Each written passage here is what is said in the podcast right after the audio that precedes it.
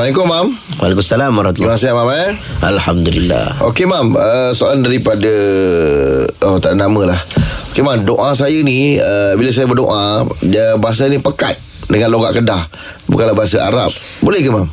Eh tak ada masalah. Ah. Dia mu- mulut kita ni dia memang lidah kita ni macam tu lah terikut-ikut kan. Ya. Qul ya ayyuhal kafirun la a'budu wala. Kau tanya orang mana? Ah. Kita. Ah. Kadang-kadang kita dengar bacaan tu kita dengar macam dia terikut-ikut. Ah. Iza ijajul jilatil ardu jiljala.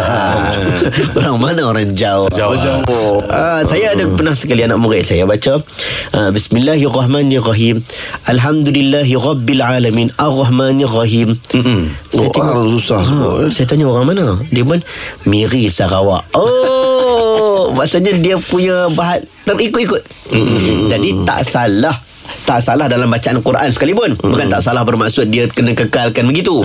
Sebab Quran kena baca dengan bahasa Arab Dengan lahjah Arab. Ha, Cuma Kalau dia dia tak boleh dah sangat Dimaafkan Apatah lagi berdoa? Ah. Doa kalau jangan cakap uh, bahasa Arab silap. Hmm. Dia doa bahasa Melayu pun tak ada masalah.